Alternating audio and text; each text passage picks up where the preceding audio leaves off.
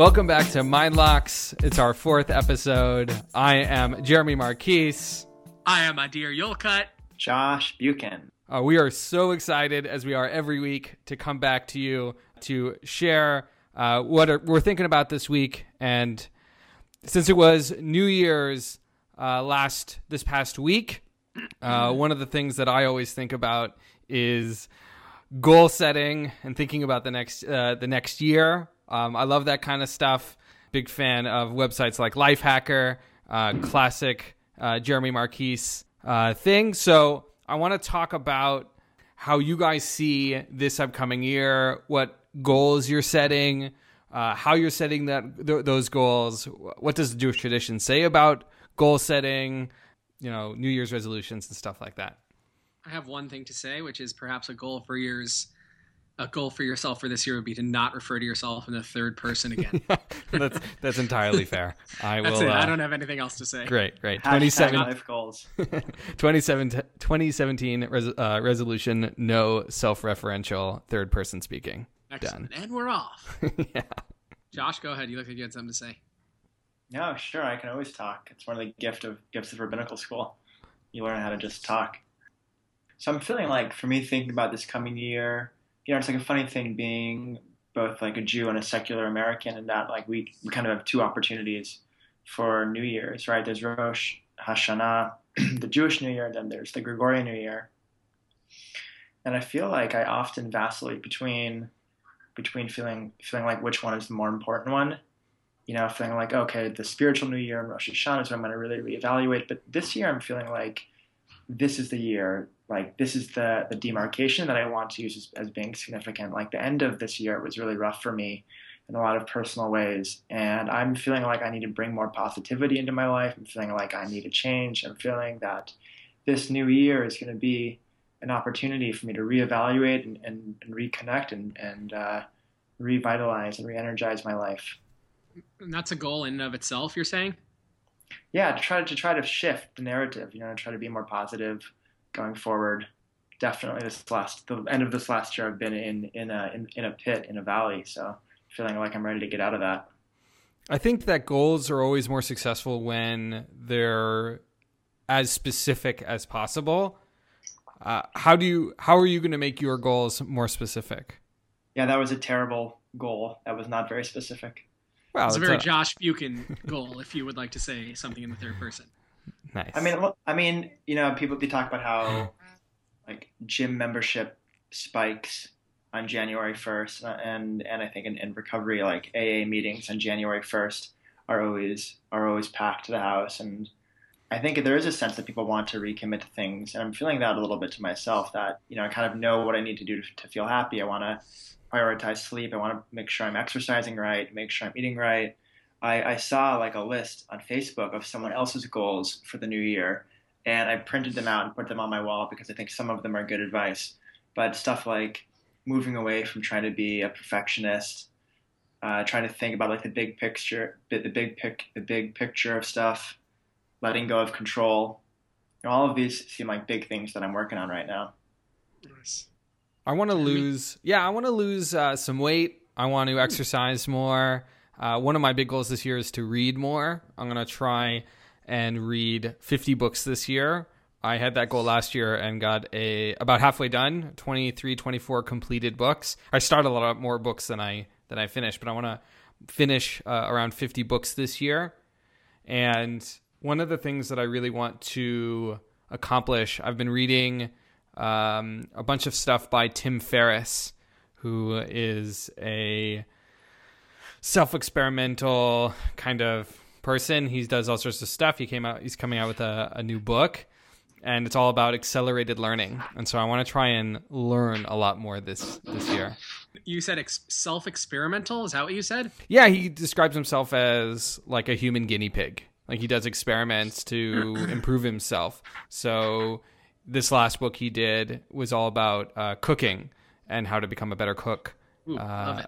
Yeah, it's a really it looks really really interesting, and he describes his whole learning process or whatever. So I think this year I want to try and learn more things, become more proficient at the things that I think I'm okay at, be a better educator, be a better speaker, be a better podcaster. Josh, go ahead. I'm trying to work on saying like less in this podcast. Listen, listeners, we've been we've heard you. We've heard your feedback about the amount of times that we say like, and I'm really going to try to work on that. That's what happens when you spend so much time in California. Yeah, bro. Uh, can I respond to the question? Now that uh, Josh, you've already responded twice. Well, Listeners I, out there. Gonna, I mean, I was going to say something serious, but respond right. and then I'll, I'll, I'll say what I actually wanted to say. Well, you'll see how your response works with mine because I actually find the whole undertaking of goal setting to be a bit frivolous, and I know this is specifically for kind of how I work in the world. Um, it, it it becomes constricting to me in the sense that I don't feel like uh, that I go through my life feeling like I'm coming up short or I'm not doing enough for myself or for my community or for my family. So um, I feel like I've checked boxes throughout the year in a way that's effective for me, and I don't I don't get the feeling around January 1st or whatever New Year I'm happen to be celebrating that I really need to kind of wholesale change things, little pieces here and there. I'm try, I try to be cognizant of throughout the year. That is a totally reasonable position to have. And I think that using I'm I'm of the belief that using any opportunity to start over, to like clean the slate, like if it's February 3rd and that's the date, right? If I need another opportunity to feel like I need to I can start over, I feel like that that makes sense, and I don't think that's in contradiction to to what you're saying. Yeah, yeah, that, that works well, Josh. Yeah, I guess I hear you about the date of January 1st or Rosh Hashanah or whatever. It's it's arbitrary, right? There's nothing intrinsic or inherent in that being a date of change or a possibility. But I do think that, at least in theory, people are, are capable of changing. You know, definitely, if you look at the Jewish tradition, which I feel like we're qualified to speak about, the the tradition is pretty explicit that people are capable of changing. And you know, sometimes I feel like that's true in my own life. Sometimes I feel like, oh, I've changed so much, and other times I'm like, well, fundamentally, I'm still like the same person that I was when I was 13. But I do think that that people can change. I think that having a date, even if it's a, an arbitrary date like January 1st or, or whatever whatever your new year is, I think can be helpful just to sort of set that intention as here's the moment in life where I'm going to work on focusing focusing in on what I need to change and on where I want to grow. I wasn't saying it to the exclusion of that idea. Like I very much understand that people certain. I, my argument is that certain people are more um, prone to uh, having this conversation about goal setting and, and goal oriented people. You know, Jeremy and I are very different in the sense that Jeremy is a systems kind of operational person. He likes to create a framework for how something's going to look, making a list, organizing it and I'm not. And I think one of the ways that manifests in this conversation is it's why Jeremy is more likely to be interested in setting goals in a structured way like this. And I, as I was saying before, just simply individually, am not so interested in doing that. And I would say I'm probably more like you. Like I don't really like structure very much. In fact, I, I kind of hate structure. yeah, you so, buck like, up against it. I, I, know structure. If I have like structure, if there's like a, a wall or something, that's just like I just want to break it or like disengage it entirely. So having goals doesn't work for me. Like I almost never really set like hard and concrete resolutions. That's why my initial resolutions were like kind of wishy-washy stuff. You know, oh, I want to exercise more. I want to be more positive or whatever. Because the idea of saying, okay, I'm going to commit to going to the gym, you know, 20 times a month. That to me is not. That's not how I function with with that kind of structure. What's going on in the background? I hear a kitchen. No, it's an air conditioner unit going. Sorry, a heating unit like going on. Oh, got it, got it. Okay, like got that, got that boiler, baby, the old school. New York City. Um, living the dream. The other thing I wanted to say, kind of in response to both of you, I'm for sure, Adir, you and I are really different people in that regard, and I'm definitely a systems methodology kind of person. I want to just echo something that you said about the tradition, Josh. I think about tshuva as the right model, as some sort of reset structure, right? Tshuva being some sort of loosely defined as atonement, I guess, or, or repair or reorienting, something along those lines. That we have a day or a period of time in the new year, Rosh Hashanah Yom Kippur, where tshuva becomes the major theme. But the tradition certainly suggests that we should try and do tshuva every day. And I think the same model is applicable here, right? Like Adir, for you, you may say, "Oh, you know, this isn't this hasn't been working for me. I'm going to reorient myself starting today because I didn't like the way I did it yesterday and I'm going to do something different now." Where like for me, and maybe I got you wrong, but for me, I like the days to say, "Hey, you should use this day as a as a reorientation tool." You know, I heard someone once translate tshuva as neural plasticity. And if we look at it as being that that like human beings do have a, a basic ability to change, to grow, and to morph, and even on a on a physiological, biological level, we're making these shifts all the time. Therefore, this idea that we can do tshuva, whether it's on a daily basis or on a yearly basis, does align with what we know about our own biology um, at a pretty deep, intricate level. That's cool. I've actually never heard that before, and uh, it's nice for a concept that gets regurgitated a lot to hear a kind of unique perspective is welcome.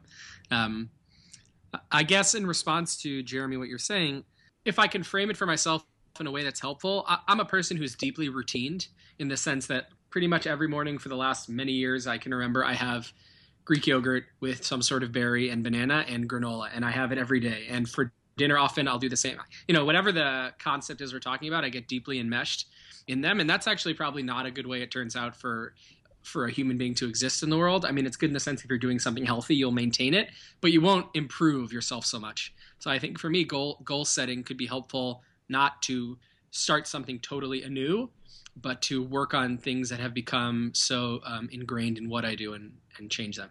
Adir, I'm curious why you say that you think that's not conducive to growth. It seems to me that having rituals, having some kind of ongoing daily routine that you do, it, it isn't just um, necessary for growth, but it's essential for how we function in the world. Like we have to have these ongoing ways of marking our existence and of creating ways to demarcate space.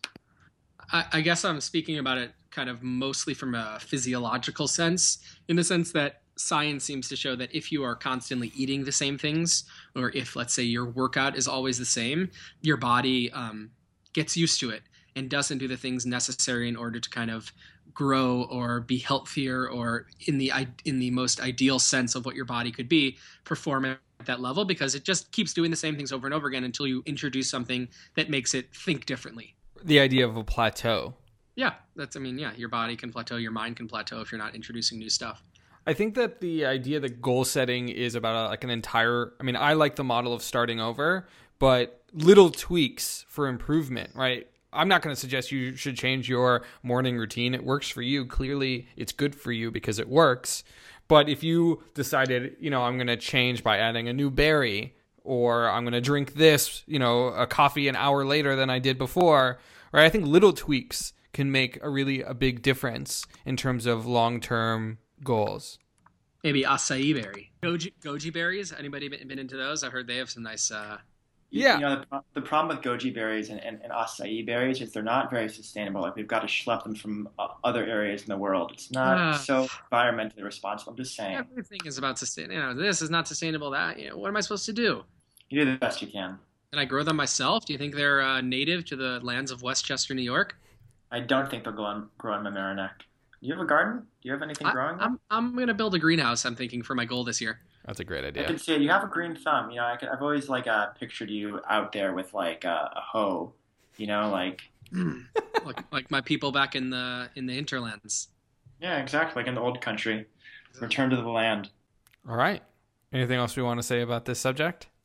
No, I feel like it's pretty good. I got something. okay, I got that's fine. Tweet us your goals. That's what I wanted to say. What are your goals? I, you know, statistics have shown that if you share goals, you're more likely to follow through with them. So share your goals with us. Tweet us. Hashtag MindLocks. It's a great idea, Josh. I'm into it. Let us know. We'll support you. We love you. We're here for you. Yeah, we're all in it together. Holler. High School Musical famously once said.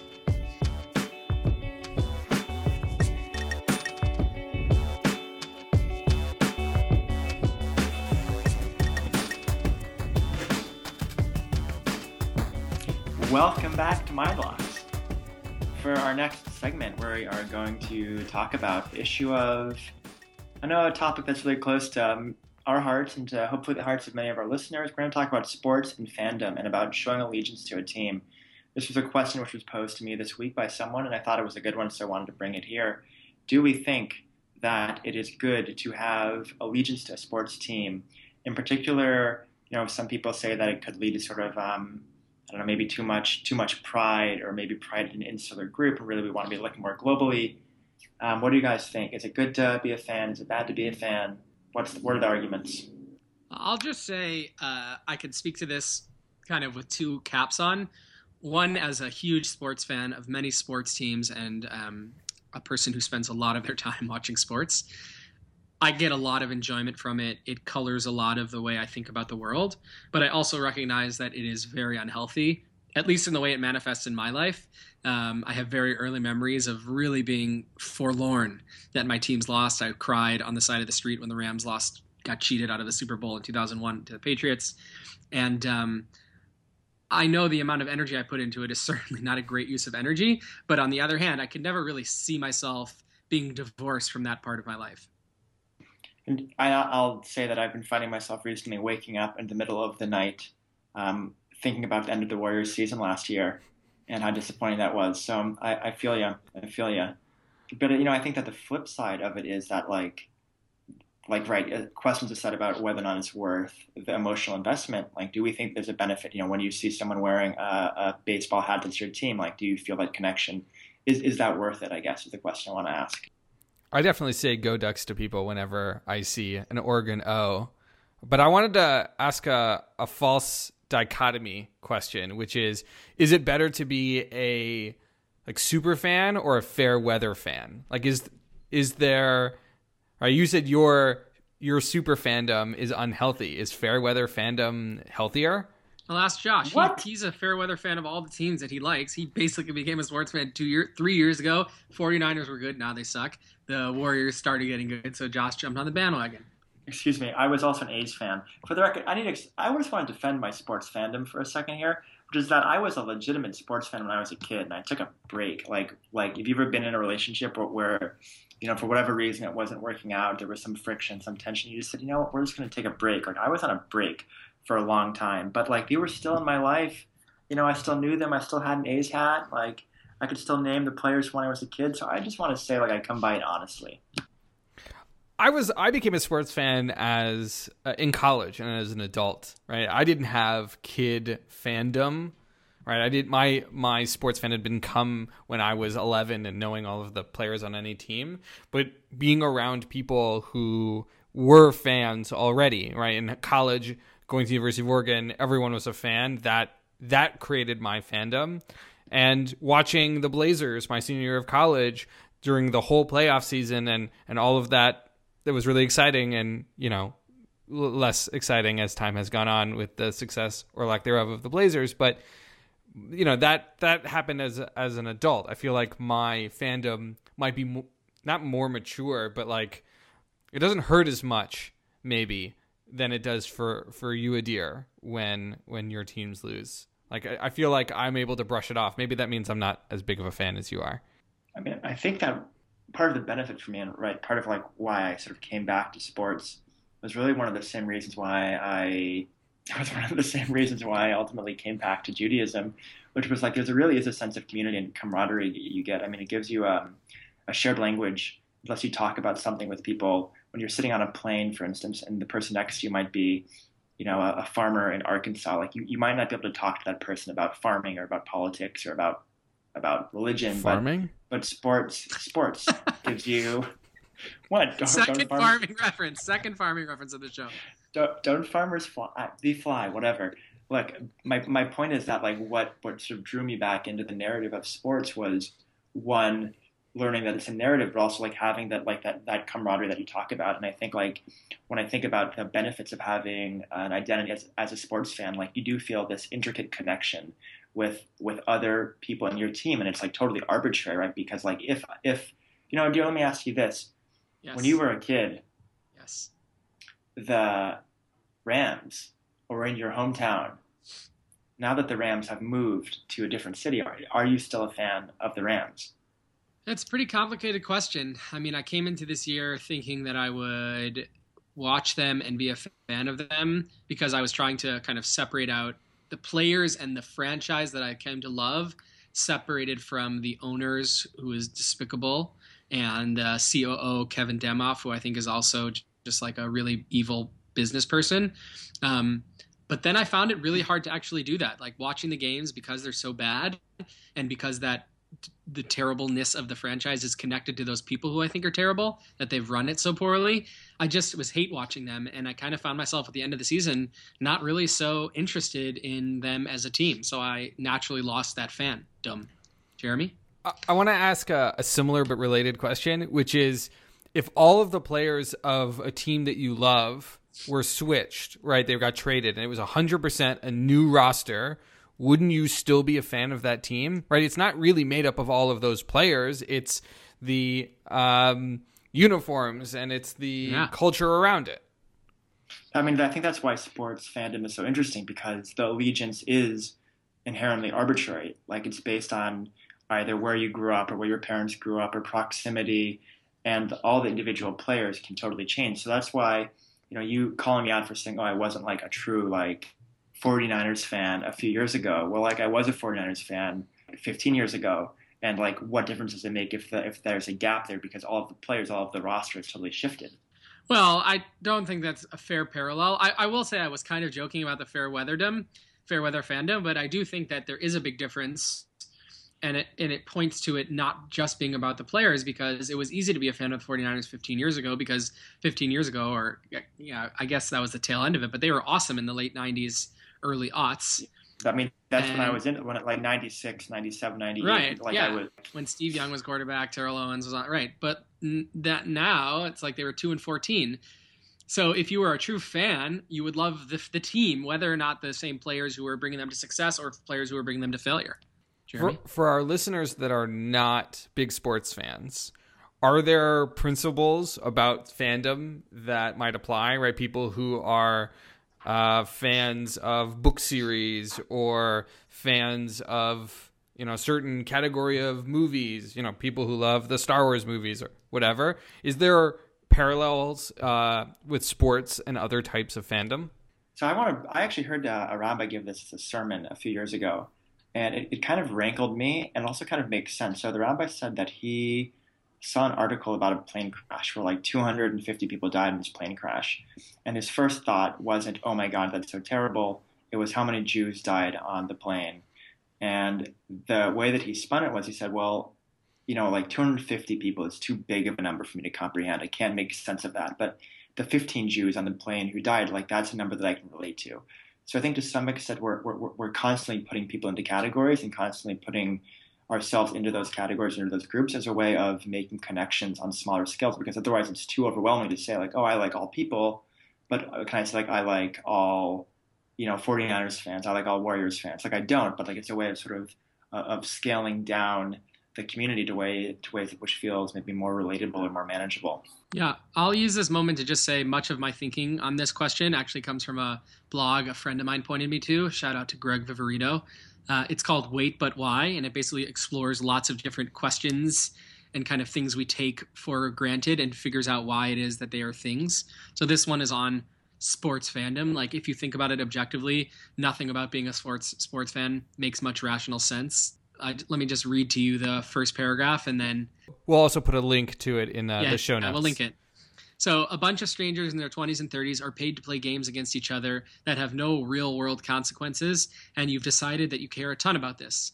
There are teams that must win and teams that must lose, and players that must play better than other players, and this is all critical. That's just the start of it, and it goes into it more. For me, I have trouble finding parallels.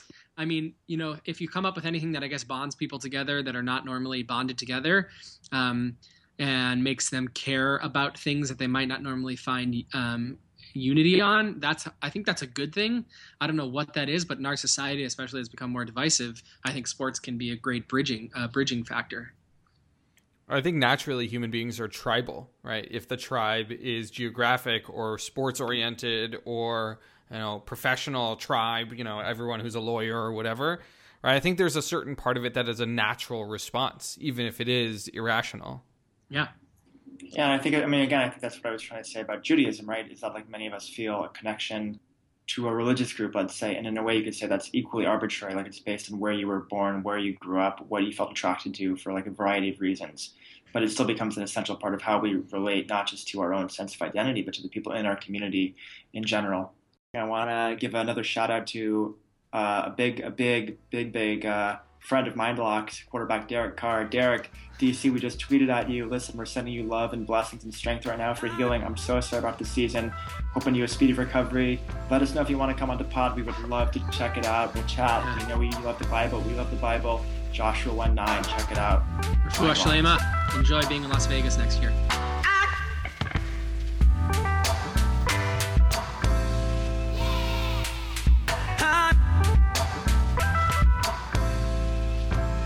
Right, everybody, welcome back for our third and final segment. We're going to end today's show as usual with our favorite media moment of the week. We're going to kick it off with Josh. Josh, what do you got? All right, another another great choice for me. I'm really loving the animated movies. I spoke about um, Sausage Party a few weeks ago. This time, I want to send a shout out to Zootopia. I don't know if people saw Zootopia. A little underrated, but it got great reviews on, on Rotten Tomatoes and Metacritic. I haven't seen so many people talking about it, but a great movie. A lot of wisdom there. Check it out. Let me know what you think. Nice. I saw Sausage Party. I thought it was terrible. I rented it on your uh, recommendation. Bad, bad movie. I'm I'm really surprised. I think that, that maybe we should move that up to a future segment because I want to debate the merits of uh, theology of it. Yeah, we'll talk. All right. Nice. These recommendations are, are personal, uh, yes. not not collective. Retweet does not equal endorsement or whatever. uh, I'll go next because I just started talking. Um, I will say I just started watching this awesome show that was recently picked up by Netflix. It's an Israeli show called Fauda. Um, or Fauda. I'm actually not even sure how to pronounce it, but it's a really fascinating look into the um, counter terrorist unit in Israel that does a lot of work in the Arab communities. Um, so they they conceal themselves kind of in Arab garb and and also are fluent Arab speakers, uh, Arabic speakers. Sorry, um, and the show kind of portrays that group and also the groups in the neighborhoods in the towns they're going in in the West Bank. And I think part of the reason I think the show is most interesting is because in terms of most Israeli shows that generally just kind of portray the Israeli side in the more nuanced, complex way, and the Palestinian side is kind of like, okay, they're there, but we're not going to go into it. It delves into both sides pretty equally. And the action is cool, and the character development is cool. The plot is really interesting. And I always kind of personally enjoy getting a taste of Israel, even though I don't get to go there as often as I would like. So it's super cool. Check it out. It's on Netflix. Second season hopefully is coming out soon, actually, too. Nice. I added that to my list, but I haven't watched it yet. So I'm excited nice. to, to make it there. I think the favorite, my favorite piece of media that, that this week is a book. I don't know how to pronounce his name. He's a Vietnamese Buddhist monk. It's uh, Thich Nhat Hanh, T H I C H N H A T H A N H. He's pretty famous. He wrote a book called uh, a short book called How to Sit, and it's all about you know each chapter is like a page um, on how to sit in mindfulness uh, when you're walking or when you're doing dishes or when you're gardening or waiting in line in the grocery store, whatever it is, but how, and as well as how to do sitting, you know, mindfulness meditation, but really about being present, which is something I, one of my goals this year. And um, I would encourage people to take a read. It's, you know, a couple dozen pages. Uh, it can't be more than 50 pages, probably less. Um, I read it in uh, over the course of a couple of days in 10 minute increments it was it was not that um not that hard of read really really uh, encourage people to take a look it's called uh, how to sit very cool very practical all right well that wraps it up for us today huh jeremy i think so uh this was a, a good episode and we thank all of our listeners we don't say so ourselves yeah. they're always good episodes they're always good don't don't not make this like the other episodes weren't good they're all good episodes we're actually making a best of Mindlocks DVD coming coming out next year. We're thinking Christmas 2017 could be a good gift. It's good. By then we'll have uh, more episodes. Thank you to all our listeners. Um, I know every podcast makes this request, but please uh, give us a high rating on iTunes. It does make a difference. We want to explore, um, let other people explore what we um, what we're suggesting and the conversations that we are having. And what's if, the rating now? we don't have enough uh, votes for a rating. So five for five, five for five. That's what we're going for. And um, tweet at us. Obviously, uh, if you ask a question, we'll discuss it on the air, uh, like the person who spoke to Josh. So please uh, tweet at us. We're super excited to hear from you. Uh, have a great week. Peace out. Shavua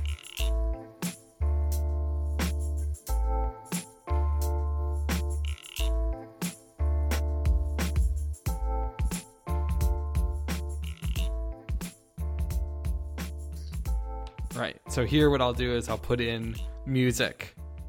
Okay. Uh, to, Down, like, down, down. Hey, can I just can I say something? You can put this in here. I don't care. I was listening to a different podcast the other day, and uh, I was so lost in my own head. It came to an end, and our music came on, but I didn't realize it, and I was like, "Oh, this song is really tight. Like we should use this." And then it was like, "Hello, I'm Jeremy Marquise." So good work.